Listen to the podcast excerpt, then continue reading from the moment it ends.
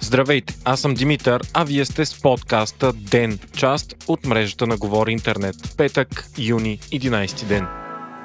Днес стартира Европейското първенство по футбол 2020. То беше отменено с една година заради пандемията от коронавирус. Най-гледаното спортно мероприятие на континента ще продължи един месец. Първенството ще има 51 мача, които ще се проведат в 12 града в 11 различни държави. У нас Евро 2020 ще бъде излъчвано по БНТ, Нова и Диема. Всички мачове ще бъдат с публика на живо, но са засилени противоепидемични мерки. В зависимост от градовете, капацитетът на стадионите ще бъде заед между 25 и 100%. Според мнозина коментатори, първенството ще бъде едно от най-интересните в последните години, а в него ще участват цяла плеяда звезди. На Евро 2020 ще участват 24 отбора, разделени на 6 групи. Явен претендент няма, тъй като много национални отбори се намират в изключително силна форма. Разбира се, особено големи ще са очакванията от действащия световен шампион Франция, както и от текущия европейски шампион Португалия. Според букмейкерите обаче, реални шансове за финал имат и отбори като Англия,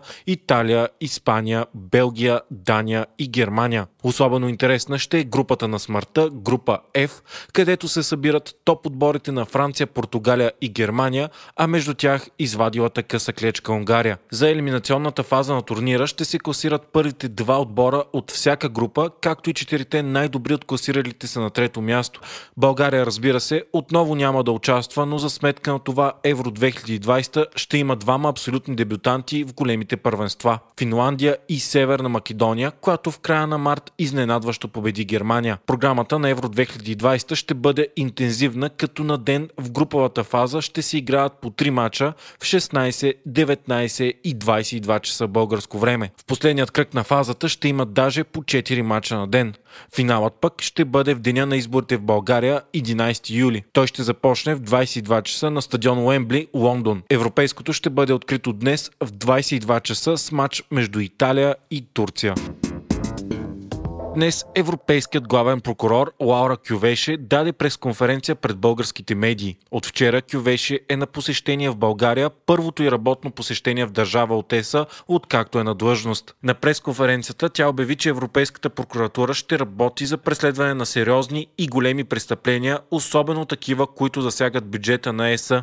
На фокус ще бъдат престъпленията свързани с корупция, трансгранична престъпност, ДДС измами, злоупотреби с фондове и програми, както и пране на пари. Тя припомни, че Европейската прокуратура може да образува разследвания на база сигнали, които са получени от обикновени граждани и журналисти. Основният фокус на посещението на Кювеше обаче е стартирането на нова процедура за назначаване на още шестима български прокурори, които да работят в Европейската прокуратура. България трябва да има 10 представители, но Кювеше отхвърли 6 от предложените кандидати. Имаме нужда от опитни, дръзки и смели прокурори и не се съмнявам, че ще успеем да подберем подходящи кандидати, каза тя.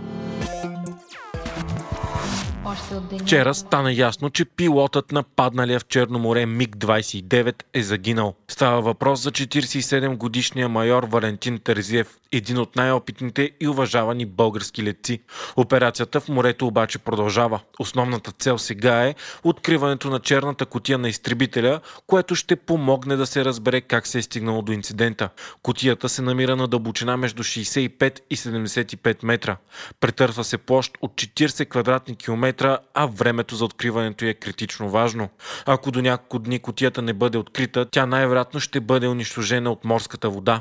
В неделя пък се очаква силно влушаване на времето в района, което ще затрудни и може би спре операцията. Командирът на военноморските сили обаче обяви, че останките от изтребителя са разпръснати в голям периметр и не може да се установи точно къде се е разбил той. Надеждата е да се намери опашката, където се намира котията, но шансовете стават все по-малки. Хиляди хора по северното полукълбо наблюдаваха частично пръстеновидно слънчево затъмнение, познато още като огнен пръстен. То беше видимо и в някои европейски страни, но не и в България. Това затъмнение е изключително красив феномен и създава иллюзията, че Луната отхапва част от Слънцето.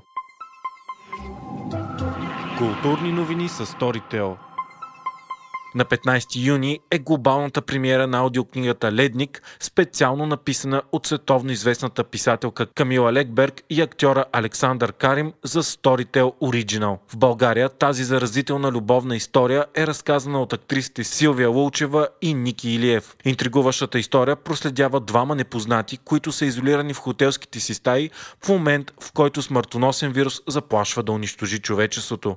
Те нарушават изолацията си по грешка и между тях се заражда живото застрашаваща любов. Ледник и други над 200 000 заглавия на български и английски може да слушате в Storytel. За пръв път в историята директорът на може би най-известният музей света, Лувърът, ще бъде жена. Това ще е Лоранс Декар, до сега ръководител на парижките музеи Орсе и Оранжери. Декар, която е на 54 години, ще стъпи в длъжност от 1 септември.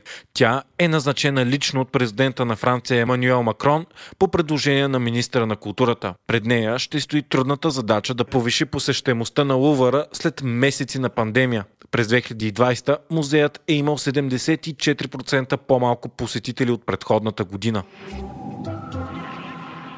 20 години след филмовата трилогия Властелинът на пръстените ни чакат цяла плеяда от нови продукции за Средната земя. Освен дългоочаквания сериал на Амазон, който ще бъде най-скъпят в историята, днес стана ясно, че се готви друг филм. Този път анимационен. Той ще се продуцира от студиото направило трилогията на Питър Джаксън New Line Cinema съвместно с Warner Bros. Анимацията ще бъде направена за киноекран и ще разказва историята на шлемово усое, укреплението от голямата битка в двете кули. Главен герой ще е легендарният рохански крал Шлем Твърдоръки, който прекарва голяма част от управлението си зад стените на крепостта по време на голяма война. Проектът е свързан с шесте филма на Питър Джаксън за Властелина и Хобит, но няма да е свързан с сериала на Амазон. Вие слушахте подкаста Ден, част от мрежата на Говори Интернет. Водещ бях аз, Димитър Панелтов, а аудиомонтажът направи Антон Велев.